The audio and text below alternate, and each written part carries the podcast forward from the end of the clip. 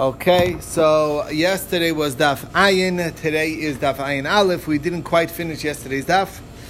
Um, and, um, okay, I'll take the full blame for it.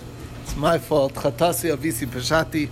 But we'll do, get started right now to the review on uh, from where we started. I actually, uh, we didn't fall that far behind when you consider how far back we started. Okay, so uh, we're going to start for our review from where we started off yesterday, which is on Daf Samach Tesam and and uh, try and work our way through to uh, finish off yesterday's Daf and get to today's Daf, Daf Ayin Aleph today.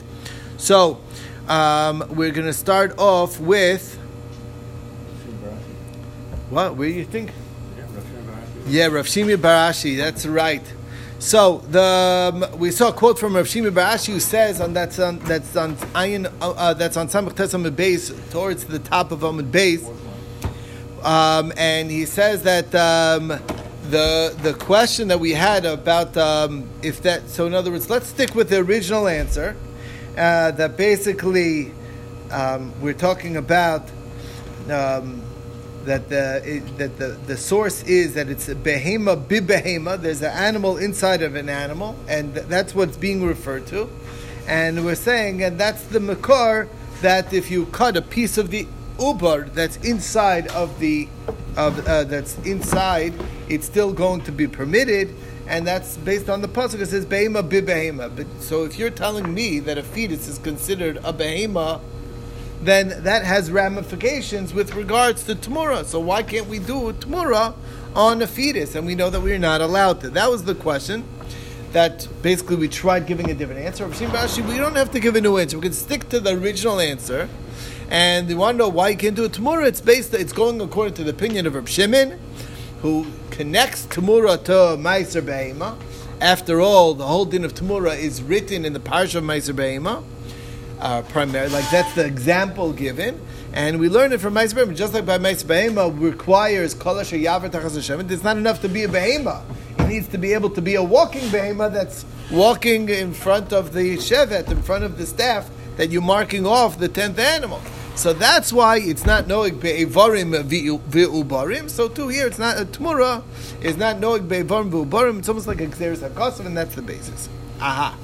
So the Gemara is saying, how do you know that that quote is going like Reb Shimon because it's very convenient to say it's going like Reb Shimon. But how do you know? So we said that it makes sense because we have here a quote from Reb Yossi who's arguing and he's saying that why can't you take a tamura on a limb? Isn't it true that by hegdish, if you say about a foot of hegdish, that it's an ola, the whole korban, the whole animal becomes an ola. So too, when you say regel shel zu tachazu, when you say this should be a this foot should be a tamura for this animal, it also should extend to the entire animal, and then it will be a full animal. So, who is Rabbi Yossi talking to? It doesn't make sense that he'd be talking to Rameh and Rabbi Yehuda, who disagree with him on that principle altogether. Um, because the Brisa says that if somebody says Ragla Shulzu Oila you might think that it should be kula oila, and that's why comes along Remei and Reviewed, and they say no, but since it says kol yitim mimenu lashem yiyeh kodesh, mimenu kodesh lo kula kodesh. Only the part that you made kodesh is kodesh, not more than that. Okay, it doesn't extend beyond the part that you made kodesh. Now, don't think that it should go lechulin because that's also it says yiyeh that it remains kodesh. So what do you do according to Remei and Reviewed? You basically that leg is kodesh. The rest of the animal is not. You sell the whole animal to someone who wants to bring a korban. So that leg and the rest of the animal will be brought as a korban. With the money, you allocate the percentage of the money that would correspond to that leg, and with that money, you will buy a new korban. And that's what you do. You're bringing. You're sort of maneuvering the value out of the leg because obviously you can't just bring a leg. So you're maneuvering the value out of the leg and bring and from that you're going to bring a korban. So that's what Reb Meir and Reb Yehuda say. Reb Yossi and Reb Shimon both say no. When you say Ragla Shalzu Ola, that extends the whole korban becomes an Ola, and they learn it from the word Yiyah to be marbe everything, the whole animal. Now, obviously, you can't be talking to Reb Meir and Reb Yehuda, so you must be talking to Reb Shimon. So that's how we know it's Reb Shimon. So the Gemara says, Lav Dafka, the raya that you brought is not necessarily a proof because it could be that Reb Shimon is saying his own reasoning, you know, and he's not arguing that they should agree to him. He's just telling you them what his opinion is. All right, so we got out of that one. Okay, not necessarily a proof. Brought us to the next Mishnah, which uh, got us involved in yesterday's daf, uh, very involved in this issue, the, talking about a, a question of a bechor, same issue where the mother is having difficulty in, in, in, in, labor, and there's a question what we can do with the fetus, being that it has potential kedushas bechor to it. So we saw in the Mishnah that you're allowed to cut up limb by limb as it comes out, throw it to the dogs, and that's fine. Once majority, if majority comes out, so then you're going to have to bury it. So and and, you, and in either case, you're going to be putter from bechor for the next animal. There's not going to have a din bechor. So um, what that Mishnah is basically sounds like it's saying is that is that um, um, we're contrasting when it comes out limb by limb, or it comes out rove in one shot, and in rove in one shot it's going to be um, already too late. It's a bechor, and therefore you'll have to treat it kedushas bechor. You cannot throw it out. You're going to have to bury it. There's nothing you can do with it. No benefit. And uh, but if it's ever ever, you can feed it to the dogs as you're going. Now, um, we saw machlokas amorayim when a third of the animal comes out, and that third was sold to a Gentile, and then the next third came out. Um, comes along Rav Huna, he says, well, it's kadosh because after all, now majority came out, and we have here a bechor, and since we have here a bechor, so then um, the sale retro the bechor sale status is retroactive and therefore that sale was a sale of something that I have no right to because after all it's a bechor that's not that that's kedusha it's God's basically. It's not mine to do with it as I please. I'm not certainly a fit to sell it. And therefore the sale is invalidated and therefore the whole thing is kadosh and we have, a, we have here a regular kedushas bechor according to Rabbah he disagrees says it's not kadosh and that's because Rabbah says that the kedusha of a bechor starts when the rove comes out. It doesn't go retroactive. And therefore since Rove came out after we already sold off portion to the Gentile, it's going to be like any animal that is owned b'shutvis with a partnership with the Gentile. The halacha is is that that Gentile is um, uh, uh, the the Gentile's hand renders it uh, not to have a kedushas bechor, and that's the and that's the end of the story. Now, this machlokas that we have in our case over here is manifest in a different scenario elsewhere, and what is that? Um, a different case. A third goes out with uh, not through uh, the womb, meaning it was a C-section. The first third of the animal came out with the C-section. The rest of the animal came out regular, standard, natural child, uh, natural birthing. And halacha is oh, machlokas. Rav Huna says that it's not kadosh because after all, when we hit the majority, it has to be the first majority, and the first majority wasn't majority through the womb; it was mostly through not the womb. Okay, it was mostly C-section, and therefore that doesn't work. And according to Rabbah, it is going to be kaddish because we look at the end, and in the end, most of the leda was, uh, most of the birth was through uh, uh, through the regular standard natural uh, natural birthing process, not C-section and therefore, and it's not limafreya. It doesn't need to be the first majority. It needs to be the overall majority. We look at the end picture, and therefore it's going to be kadosh. Why do we need their machlokes to be spoken out in both cases? And that's because if we just have one case, um, I would think that Rav Huna is machmir in our first case because he wants to give it a status of kedushas bechor. But to make it lekula, uh, maybe he would uh, not stick to his guns um, right? So maybe he would agree to the chumrah in this case B, and uh, the same is true with Rabbah. Maybe he only argues in case B, where it's being machmir to treat it as a uh, as a as, as a bechor when it's uh, and you know when Rove came out in the second half, second majority, it was the second third and the third third that came out uh, naturally. So that's why he considered it lechumra to be a bechor, to have a kedushas bechor, but who says he would apply so lekula, like in the first case, and that's why we need to tell you that they stick to their opinions, you know, through thick and thin, okay, um, in both directions, and that is um, okay. We made it to yesterday's daf in the review. Okay, so far so good. So we started off with the Mishnah on Daf on Daf Ayin. Now we're on the review on Daf Ayin Alman Aleph. The Mishnah says that if you have a firstborn that having difficulty in, child, in, in giving birth, so you can cut the limb by limb and throw it to the dogs. Doesn't that seem to fly in the face of the opinion of Rav Huna? Because after all, where assumedly, assumedly he's, he's cutting the limbs, and as he's going, he's leaving a pile of the limbs, and eventually he'll feed it to the dogs. If you hold it to Limafreya Kadosh, so once we hit the majority, Limafreya Kadosh, and then it's going to be sanctified back to the beginning, and therefore I wouldn't be allowed to, I would have to bury it. I wouldn't be allowed to throw it to the dog. So the Gemara says, no, no, no, we're talking about over here. He cut it and threw it immediately to the dog before the majority would even come out. What would be the halacha if he was mechatich maniach, if he cut it and would leave it? So then he would have to bury it. So then why do we have to jump to case to case B, where most of the animal came out in one shot? Then you have to bury it. You could just stick it to the same case. You're cutting it limb by limb.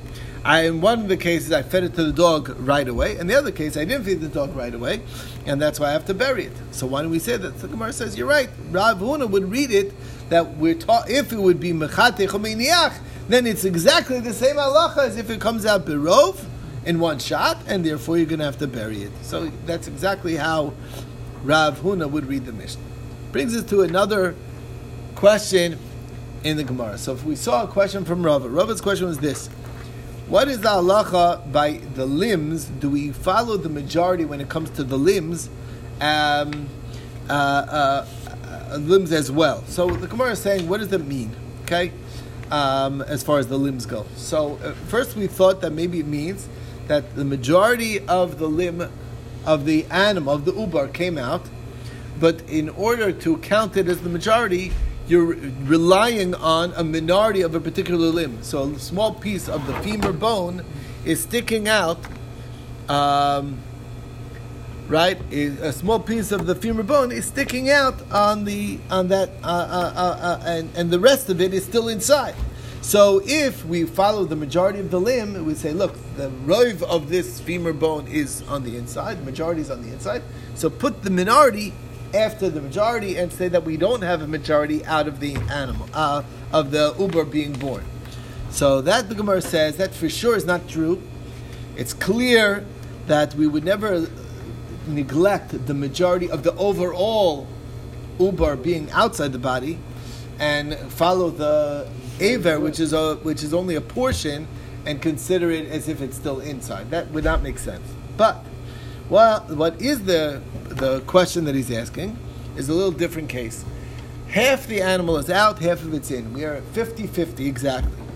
But the half that's out has a has on it a rove of an aver can we say, you know what, let's put it over the top with the miut aver that's still left inside, should follow the rov aver that's outside, and then that'll bring us over the 50% mark.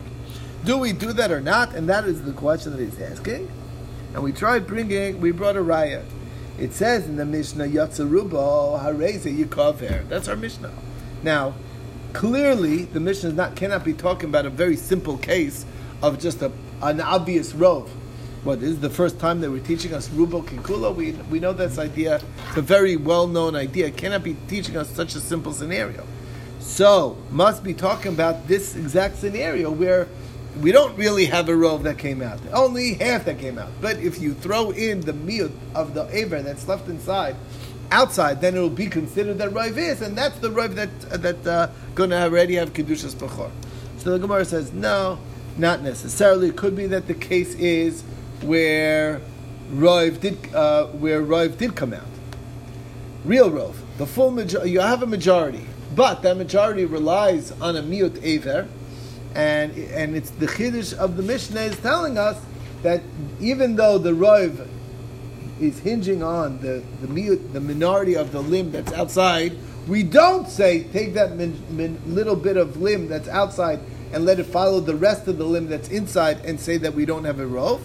Rather, we say since we physically have a rove, we go by the rove ubar, and that's what the chiddush of the Mishnah is, and that's the kamashma lan. Okay, we don't we don't leave the rove of the ubar of the animal and follow the the rove of the aver of the limb. Okay, that is that point. That's the end of that question, the answer. Okay. Brought us to the next question. Rava had a question. What if there is a some sort of barrier between the womb and the animal that's being more uh, being birthed? Does that create? Does that barrier take away from the kedushas bechor? We talked about a few unusual scenarios. Okay. So first, he wrapped the animal in um, the fetus in some sort of bast uh, material, right? Uh, um, uh, and and pulled it out. Does that create a chatzitza? And then he talked about it was wrapped in a talis. Um, and does it create a chatzitza? Um, does a uh, uh, does a Uh, does a placenta create a chatzitza? The Gemara says a placenta. That's how they're normally coming out with. So the Gemara says no. This is the placenta of a different animal. And what's the halacha? What if the hands were wrapped around and pulled it out? What's the halacha? so the Gemara says, what are you talking about? If it came out head first, so then there's nothing to talk about. It's born and it's already kadosh. And if you talk about, so it must be talking about where it came out foot, feet first. What if a weasel went in and swallowed the the, the fetus, and then took it outside? And uh, so the Gemara says, "What do you want? What's the question?" Obviously, it didn't go out. So the Gemara says, "No, it was swallowed, pulled it out, and then it went back inside, spit it up, and then it went out on its own." What's the halach over there? Um, it's a very large weasel or a very small fetus, but that's besides the point. Anyway uh, does that work or not? Furthermore, if you put two wombs together and the fetus goes from one womb to the other, does that create a status of? Uh, uh, is that considered um, uh, the the peta rechem of the second animal, or not? Or it only works for its own uh, rechem, not produced internally produced. Um, okay, so that doesn't work by the surrogate. surrogate yeah. Doesn't work by surrogate. I think there's a practical yeah, question. Yeah, anyway, the Gemara says Teiku remains with a question, and I think did I get any more than that? I got one more. No, no, no. That's it. That's it. Niftuchu kosle besarechem. We do a Teiku. Yeah. Teiku. All right, everyone. So this is as far we got to yesterday. We're up to Bari Rav Acha. It's um, most of the way down to Ayin Ayin Aleph, and we'll work our way through Ayin, get to Ayin Aleph, and be back on back on schedule. So Bari Rav Acha, Amen. Thank you. I need the bracha. Right. Ken Yiratzon. Okay. Bari Rav Acha, Rav Acha asked a question. Niftuchu kosle besarechem. What if they pulled apart the walls of the of the uterus? in such a way that uh, the fetus is not even touching any of the walls because it was stretched out that the fetus can just come out without touching any sides? That's another question. So, oh, actually, I messed up. That's not the case. The case is necro, meaning got completely uprooted. The whole uterus fell out. That's what we're talking about. So the Gemara says, Mao necro? Let's know it's not there. What do you want? It fell out and it's still around the neck of the. So this was a very big baby, and he took along with it the whole uterus. Not a very, you know, not very nice. Right. Um, it can happen. Okay. But tell Levitza, varimai, bimkoma mkachi, does it only sanctify when it's in its location? Or do we say, well, look, he's still Boy, first, uterus, take the uterus right. right, take the uterus with right. Right, so he's a firstborn in the uterus. So of course the uterus is not in the in the behem anymore, but that's entirely besides the point. That's the question. Shalom Uh, that's one question. Question number two. This is where the walls were uh, cut away, um, uh, the walls of the Beis Harechem. What about that? That actually we had a shaila on, which is uh, the boy Reb Zera, uh, Amrila boy Mine Reb Zera Mirabasi. Either Reb Zera asked in general or he asked Rabasi this question. well, how much of the uterus needs to be intact? Omed Merubal parts, if most of it's intact, uh, but there's a portion that's not intact.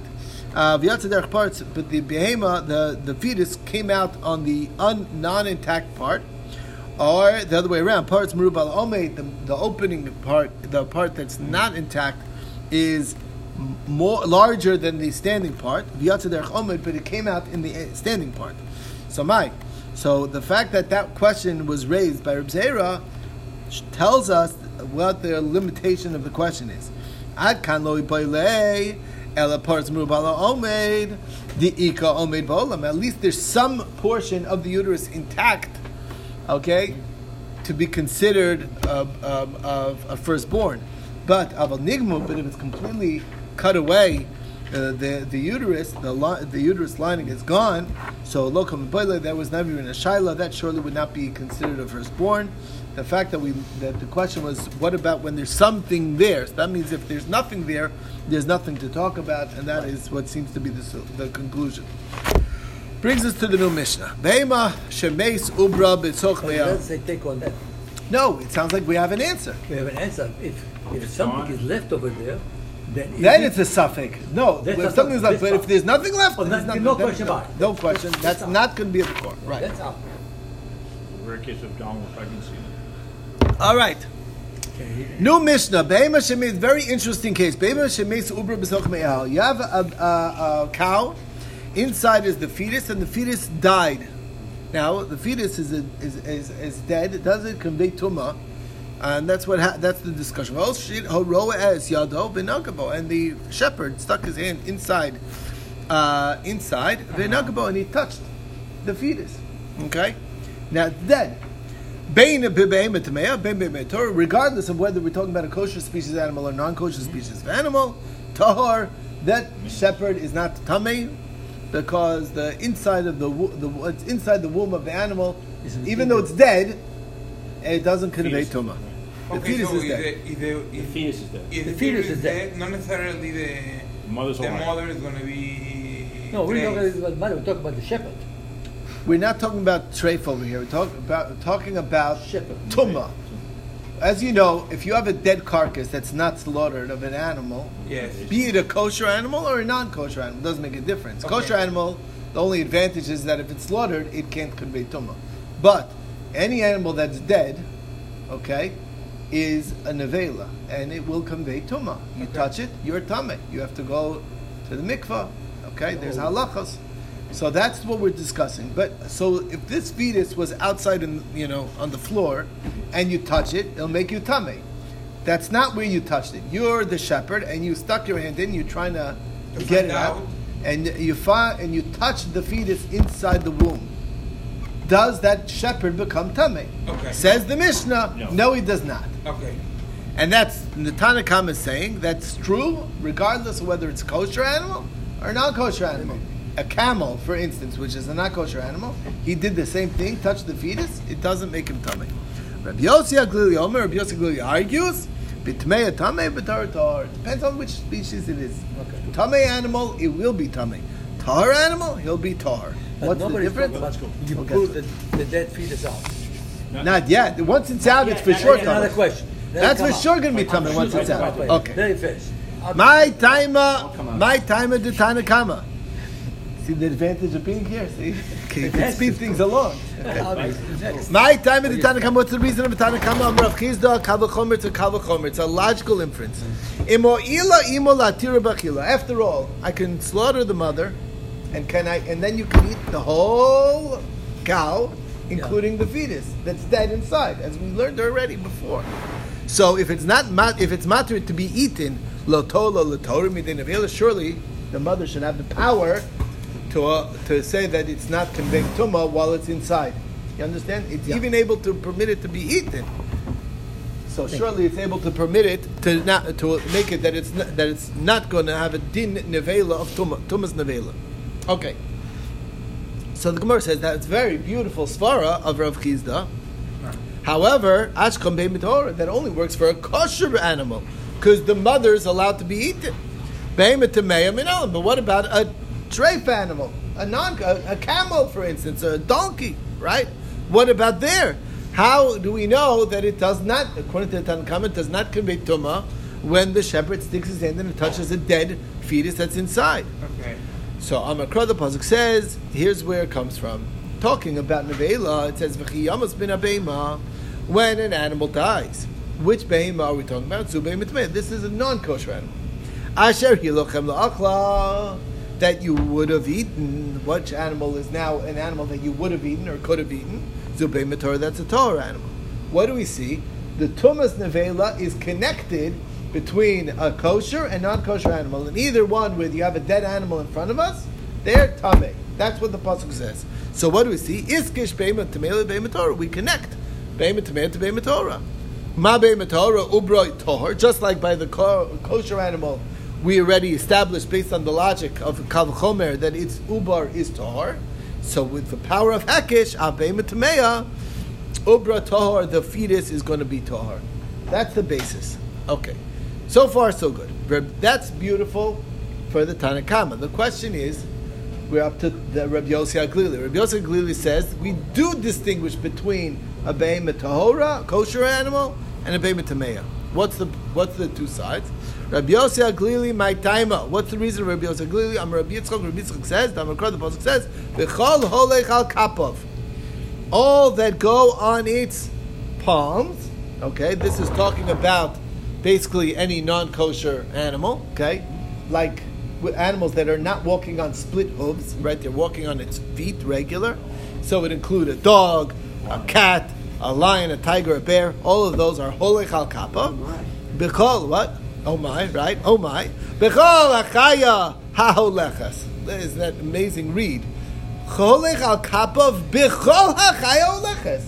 A walking on palms that's inside a chaya holechas. So what do we see? that there's a that that's tummy. Mahalche kapayim bechaya, the mahalche kapayim that's inside of a chaya. Temesilach, I'm telling you, it's tummy. So we have a special, explicit, uh, almost explicit pasuk that's telling me that there's a din tuma on that animal that's within the other animal. What is that? How is an animal inside another animal? It's the fetus, and we see that fetus that's within a non-kosher animal that had that's what we're talking about a non-kosher animal inside another non-kosher animal is tamei. So the Gemara says if this is true, ela me'ata on that basis, kalut b'mei para li tamei. Let a kalut that's inside of a para also be tamei, based on the same logic.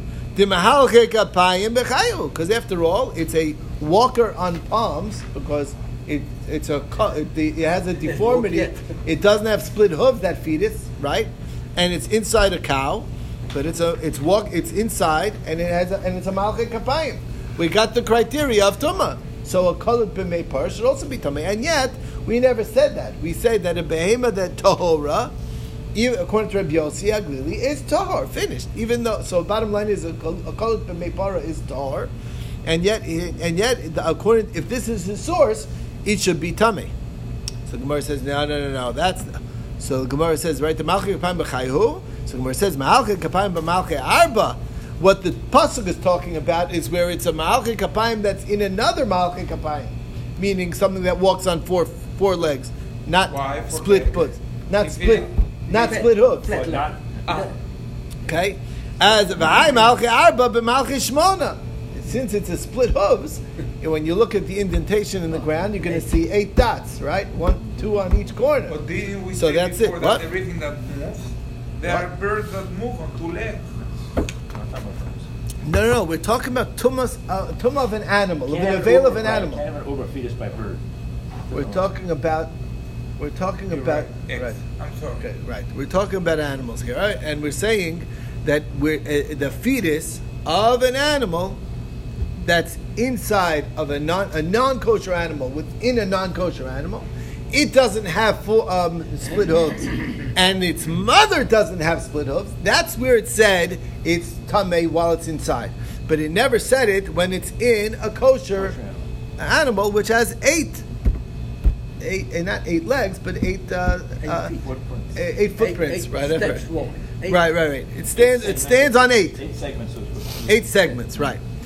So the Gemara says, beautiful. Okay, very good. Got that. But what about this case? Gamel.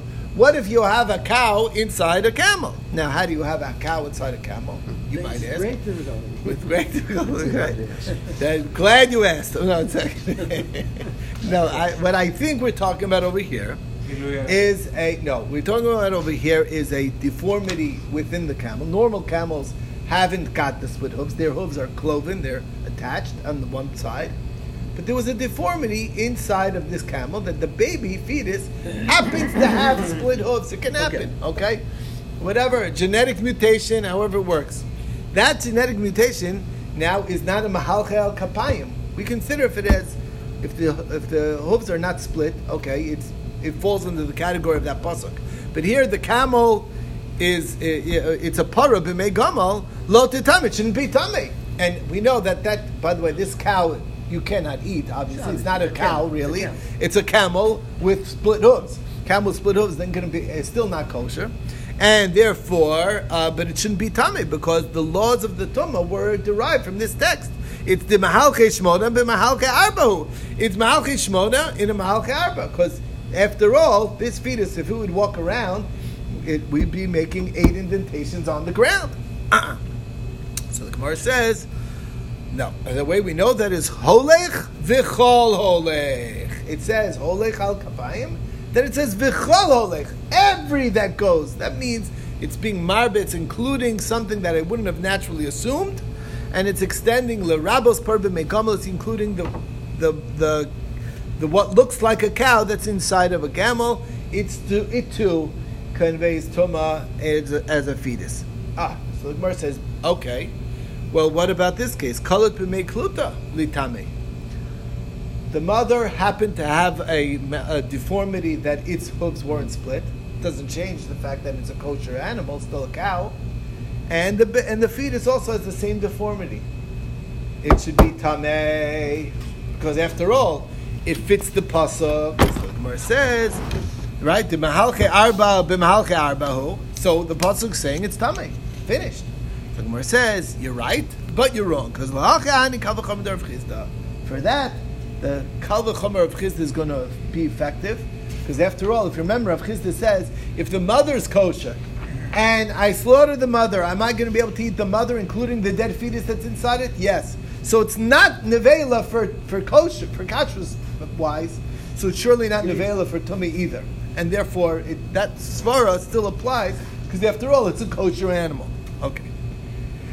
Maskevla Rav Barami, so comes along Rav Chadvoi Barami, and he has the bomb kasha. Chazir b'mei chazirta, lo litame.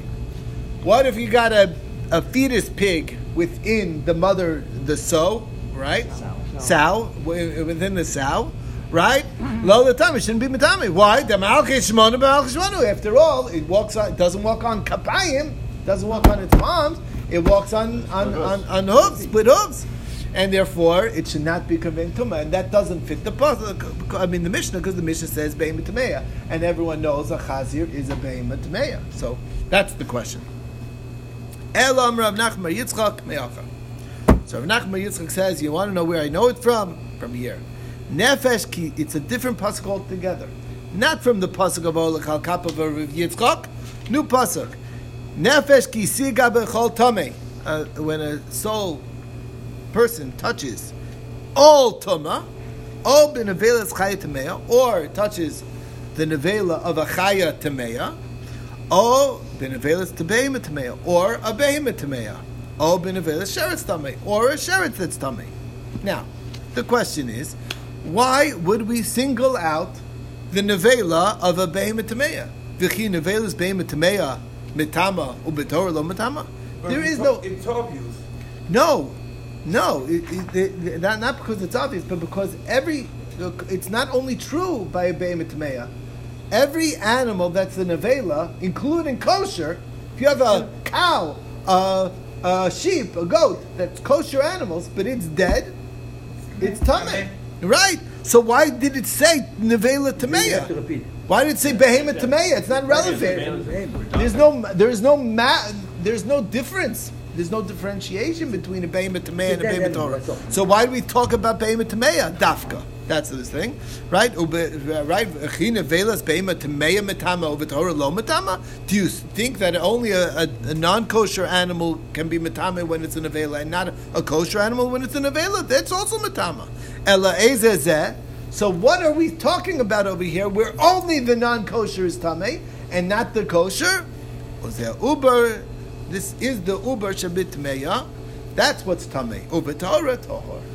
The fact that we're singling out that means that there's a there is manifest a tuma that's in. There's a tuma that exists only by Be'emet that doesn't exist by Be'emet Torah. And when is that? That's by the fetus. And that's our basis.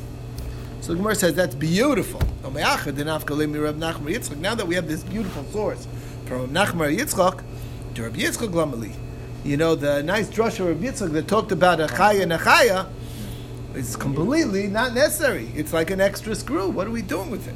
So the answer is he loved Rabbi Yitzchak. but Not for that, havamina kululich the Udasa.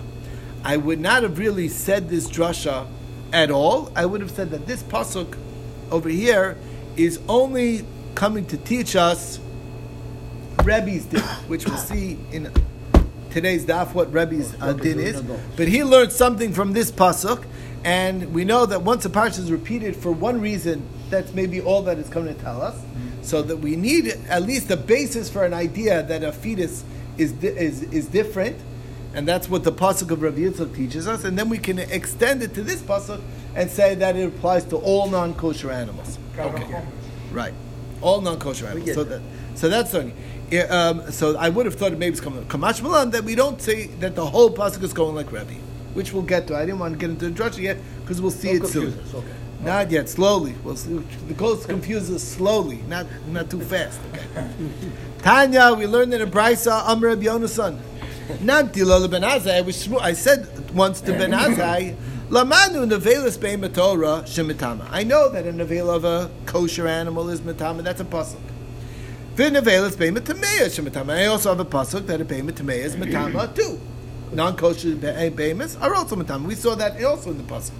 Nevelis chaya tameya shemitama. Uh, we also have a pasuk for a chaya tameya. That's olach al kapav. That's a chaya, and, and so uh, right, and it's tameya and it's mitama. Uh. But what's missing? Where's this? What's missing? We never talked about a chaya like a deer or bison or whatever. That's a chaya. That's a buffalo. They're they're chaya and they're Torah. They're kosher. And where do you know that their nevel is mitami? It doesn't say anywhere in the Torah. That's the kasha that uh, that Rabbi Yonasan asked Ben Azai. So minayin. Right? Chayat Torah, lo lamanu, minayin. Where is it from? Maybe I'm lost altogether, but why did you have to ask that question in the first place? Yeah. You know, a behema, it, a behema, it's a nevela. You can't learn a chaya from a behema. Behema, no, no, no. A chaya is a, a chaya itself, it's a dead one, it's a nevela. A, a, a, a behema, it's a dead one, it's a nevela. So in between the two of them should be nevela too. Who's so, the in between? The chaya of uh, we the talked. No, one second. It's not an in between. This we talked about. It's a chaya. It is a chaya. There's four cases. There's four cases. Okay, we have three out of four stated in the pasuk, and one ignored. That's what we're asking. Where's the fourth one? It said it talks about a behemoth, the kosher animal that when it's dead it's tummy. It talks about a treif animal, a non-kosher behemoth, a, a, horse. It talks about in the pasuk also, and says that when it's dead it's tummy. And it talks about a chaya, a chaya Timeya that it's Tame when it's dead, and it never said anywhere that a Chayat Tahora when it's dead is Tame. Didn't say it. Didn't say so how do you know? I do you know? How do you know? Let's see what, okay, let's see answer. Let's see what answer. Ah, normally, I'm, I, I, I'm just behind. We're behind. The question is, how come it doesn't say it? That's this question. Simple, simple, simple question. So normally, so what did Rabbi, what Ben Azai say? Normally, kol holech al kapov. Bichol chaya. After all, it says kol chaya leches. All chayas. So there we know that it's kol chayas. Kol chayas include even chay Torah. So when it's a dead, when it's dead, when it's an avela, it's tummy. Namtilos, I told him, excuse me, I think you got it wrong. That's not what the pasuk is saying. It doesn't say vichol chaya. It says v'alo lo nemer ela bichol hakaya inside the chaya. That's talking about fetuses. That's not talking about every chaya. It's talking about every uh, mahalak al kapayim that's within a chaya. Meaning, like we saw Rav Yitzchak's drasha. That's what that's talking about. The mahalak kapayim bechayahu. That's what it's coming to teach me. Okay, so we tried again. Namli, Omayishmoel Omer bedavar hazeh. So you, Rabbi Yonason, who's a Talmud of Rabbi Shmuel, what does he answer? I'm curious. I, you got me now. I don't have a good answer. What is his answer? Namti los. I answered. Pasuk says like this: "V'chiyamas bin a What does that mean? Zu That's the beimah Non-kosher species of of domesticated animal: horse, right, a donkey, pig, camel. Yeah, domesticated. All of those that are tameya, dead carcass is tummy. Asher hilochem lachla. What is that? Zubema Torah. That's Bema Torah. So that's talking about the goats and the sheep and the cows. Okay. Lamanu chaya bichlal behema, or behema chaya. And we have a rule that a chaya is included in behema, and we have a rule that behema is included in chaya. When the Torah tells us a law about a behema, it's extended also for chayas, and when it tells us a law about chayas, it's extended also for behemoths. Chaya Torah, Bechal Beima Torah. Chaya Torah is included in the law by Beima Torah. Chaya Tameya, Bechal Beima Tameya. And the Chaya Tameya is included in the laws of a Beima Tameya because it's included. Because the, the din by a Behema is true always also for a Chaya. That's the rule. Now, Beima Tameya, Bechal Chaya Tameya. Beima Tameya, and it's the other way around too. Not only are Chayas Bechal Behemas, when you say uh, chay is included in the statement regarding behemoths, so too behemoth tmeya b'chlal chay tmeya. It works both ways. A, a non-kosher behema is included in the larger term of chayat tmeya, and behemoth Torah b'chlal chay Torah. So that is the answer. The answer is is that if we saw halacha by behemoth Torah, it's also true for chayat Torah automatically because Chaya is b'chal beima. A chaya is included in beima. Beima is a lacha that doesn't limit. It's not limited to apply only to domesticated. It's broader and it can mean even chayas. That's the basis. That's the answer. So the answer to the fourth uh, is that it's redundant. It's included. It's included. It's included in the text. That's exactly. How we, that's how we jump to start. Oh, Velashan has a. That's what you. Okay, that's okay. Velashan okay. has a Amarli. When when Ben Azai heard this, he said, "Chaval al Ben Azai." How unfortunate it is for me, Ben Azai, Shalosh Shimesh is Rebbe Yishmael. I didn't learn from Rebbe Yishmael. I should have learned by him, and then I would know how to darshan the text. Okay. okay. Now, Chaya Bechal Be'ema, Minalan. So we, now we're going to go through all the examples. How do you know this is true, Bechal? Who says that a Chaya is included in Be'ema? That Be'ema is a broader term that can encompass even Chaya. You know, the the Pasuk says, Zosa This is the behema that you can eat what is it referring to? Shor, sex of him, says him. Ayol v'tzvi v'achmor. Now the second group are a bunch of chayas, right? So obviously chayas b'chal beima. Perfect. Yeah. Okay. Okay, it's not chay b'chal beima. This shows that chay is included in beima because we said this is the behemoths you can eat, and we mentioned in chayas. Clear. Yeah. Okay. Behema b'chal chay How do you know that the word chaya is broad and can encompass even behema? The khsi of the pasuk says zos Here's the chayas you should eat. Mikol Beima Shel Aretz Kol Mafreses Parsa. So it says the Chayz Yishid, and then it starts describing Behemoth Shel Aretz. So what do you see? Kol Mafreses Parsa. It has the, the two simanim. So Aketza Beima B'chal Chay. So Beima is included in Chaya because it talks about Chaya Shetachelu. So you see, Chaya can be the broad term, and Behemoth can be the broad term, and it encompasses both. Good. Chaya Torah B'chlal Behemoth Torah. A Chaya Torah is included in Behemoth Torah for what halacha? So now we're going to go through which halachas. The halachas of simanim. Because after all, the simane behema is what's mentioned. It talks about a behema that's mafreses barsa, right. and a behema that uh, that is uh, that is maligera. So that's that's also true for chayas. If you if you want to know if this non-domesticated animal is kosher, you're going to make sure it's true. It's cut and has split hooves. Finished. Now tameya. What is that relevant for? Where's where's that halacha manifest? Leharva, that's with regards to harva, with uh, mixed, uh, um, you know, joining mixed breeds, okay? He talked about it by uh, Behemoth that you're not allowed to put, a, you know, two domesticated animals together to cohabit, and that is existing, also includes, the same Allah is going to apply by a chai as well. Okay, Behemoth Tameya Bechal Chaya Tameya, where is that? The Rebbe, that's Rebbe's drasha. Aha. So now we're being introduced. Now, we're, now we're coming to Rebbe. What does he say? The Tanya Rebbe Omer Rebbe says, Ekra nichaya. It says chaya. Why do I need to mention beima? Nemra kam beima tameya, benemra lalam beima tameya. It's to make a hekesh. you're right. It doesn't have to tell me Behemoth Tameya here because it's included in Chaya, as we know. Mm-hmm. Chaya is Behemoth Bechlal Chaya. So why does it say Behemoth Tameya?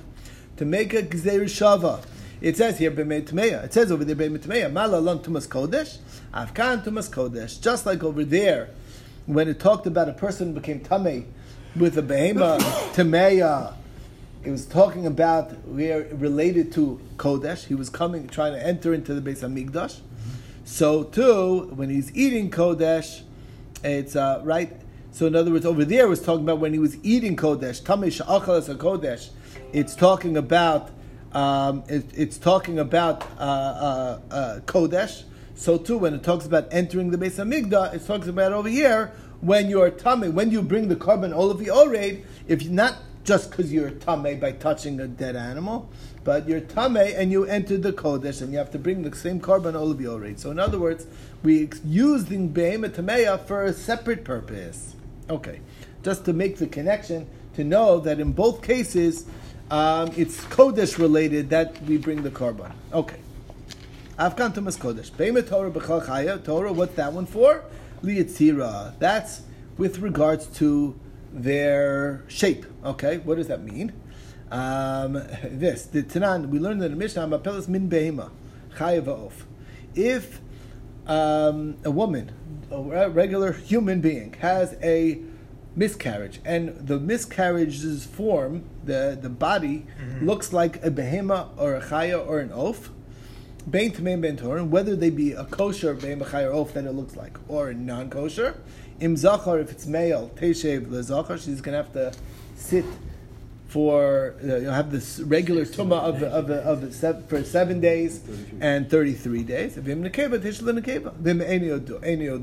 can't tell uh, that area is covered, whatever, it's not formed enough. Then you have to take the stringencies of both. So you can be tummy for 14 days, and you can have you made tara of only the rest till the rest of the, till the 33, right? Till day 40. Um, there is a difference between kafar and Oh, yes. Right. Divrei Remeir, that's Remeir's Shita. No, if it doesn't have a human shape, ain't of vlad, it's not a vlad, and it's so not, you don't see it at all. And you don't have any din tuma. You don't have any din tuma at all. Now, Meir says that since the, since it says the word yitzira by the animals, so that's considered a form enough. Okay. Now the question is, well, that, that so according to Meir, that's what it means. Chaya bichlal Bechal Behema, okay, or uh, Behema Bechal Chaya, right? Um, Those two time periods were consecutive, or they overlap? What? The the week, the seven days, and the no, the seven days. The normally it, when you're sitting, when when you're not sure whether it's male or female. Yeah so then you're gonna have to overlap it basically because the, usually there's a there's the way it works is there's a period of tame period mm-hmm. and then there's no matter what blood you see it's tahor mm-hmm. so that and and for and it's double for a woman for for for a female than for a male so instead of tell. instead of seven days of tum in the beginning, it's fourteen days of, of tum in the beginning, okay. and instead of and instead of 33 days of tahara afterwards, it's, it's 66 days of tahara afterwards. So what you're going to have to do is, if you're not sure if it's male or female, mm-hmm. is you're going to have to have 14 days of tuma, mm-hmm. and, and you're only going to have the re, the remaining not, not the, it's not the rest of the 30 not a full 33 up until day 40 from 14 to day 40 you're going to have to make tara and then after that you, you know we're going to treat you as uh, tummy because maybe it was a boy you know that's the that's the idea Anyway, the question is, according to the Rabbanan who disagree, Hi Kralamli, what's the pasuk coming for? We don't need this whole Behemoth Tameya pasuk, after all, I mean, for this din.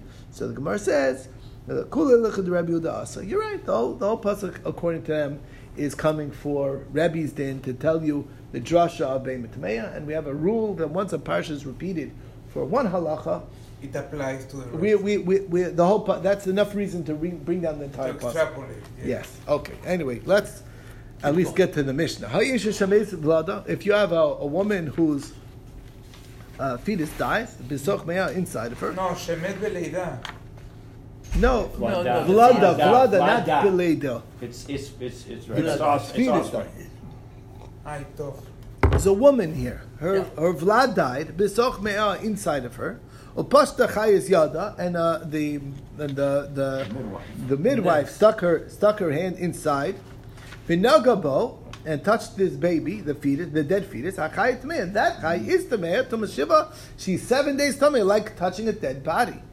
Va'isha Torah, but the woman herself is Torah. Actually, ah, it's a blood until the blood comes soon as it out. comes out, then she- Once it comes out, then she'll be tummy. Okay.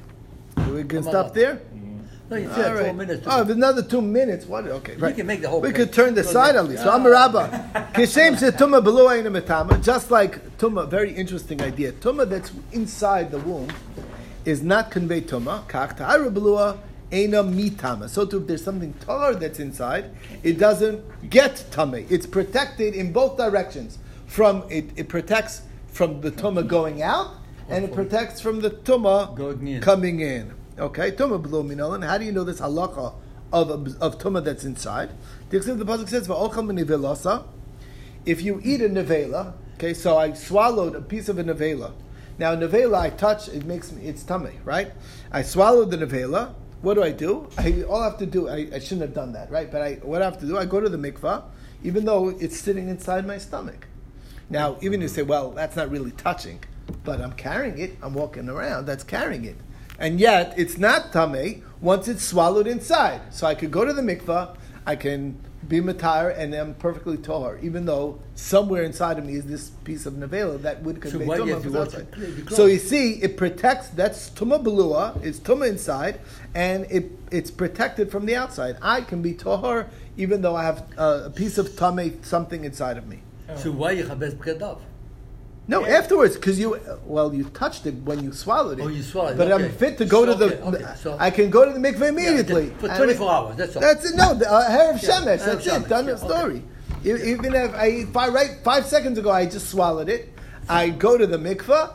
I, I, I have to launder my clothes, and then that night I can eat coach. We're talking about the guy who eats the nevela. Yes, he eats the nevela, but the point is the nevela. He swallowed it whole, it's big piece. Right. So the Nevela just Even though it's inside. Now, bad. Mila Doesn't Askin and the it Achal bad. Samach Okay. Lishkizachama, he ate it right now, so it still wasn't broken down. It became a Rachmana Ditar, and saying star. So Gemara says, well, that's not a right. But Mashani Asam, the Lochazia Leger. Maybe the only way Nevela it conveys Toma is when a ger can eat it. okay? But over here, ain't nobody eating what you swallowed. Okay? So therefore, it's no longer a Nevela. Hanich Rabbi Yochanan, that would work like Rabbi Yochanan, Damar Achazu Bachazu Ad Lekelev. He says that the only time that the Tumah gets pushed off and it's no longer, when does the Nevela become no longer a Nevela? When a dog wouldn't eat it. But what's you swallowed, a dog would still eat. If you pull it back up again and spit it out, the dog, uh, delicious food for a dog, right? Shapir. El barpada, but according to barpada, damer tumah chamura leger, but tumah kalad lekelev, the tumah chamura, which is the tumah of conve- making people tame, it has to be no longer fit for a convert eat. Okay, meaning a human being consumption. Ger, Ger Tosha we're talking about. Ger toshav, whatever, ger not toshav, not a real convert, right? ger- right, yeah, because it says nevela la ger asher b'sharecha tochalenu, right? You give it to him to eat, but um, that's the only tum, right? V'tumah kala ad leker, but the tumah of nevela conveying tumah to other food, that has to be nifsal me'achilas kelev, no longer a dog would eat it. We're not referring to a ger tzedek. No, no, Ger no, Tosha. right. Ger toshav, right. So the answer is mishum de lechazi leger, who uh, it's not fit for a ger. That's where now we have a real question. So Gemara says actually need the lechazi b'fanav. So this is a famous principle. When it's in front of him and he sees you cough it up, you're right. He Oh, would yeah. not eat it. Shalom b'fanav. Mix the chazia. But Oh, he doesn't what he doesn't about know It doesn't doesn't bother hurt him. him, okay, bite him. It doesn't won't hurt him. It looks like good food. What does he know, right? So it's a- still not really you know broken down. Okay. Okay, ask on tuma belua. That Torah. Oh, fine. We got tuma belua that it does not convey tuma outside. Tahira belua minon. How do you know that what's tahar that's inside is protected? Kal v'chomer. It's kal v'chomer. Makli cheres hamukav tamid tamid p'sil. If you have an earthenware keli that is wrapped and sealed, right? She'eno matzalal tuma shebesocho. It doesn't protect the tuma that's inside of it.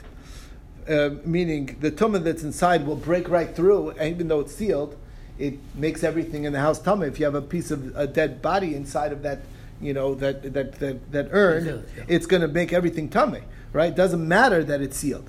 Yet, right, from making everything else tame. Damar mar tuma ritzutza bokaz va'ola ad It goes straight through the walls, right?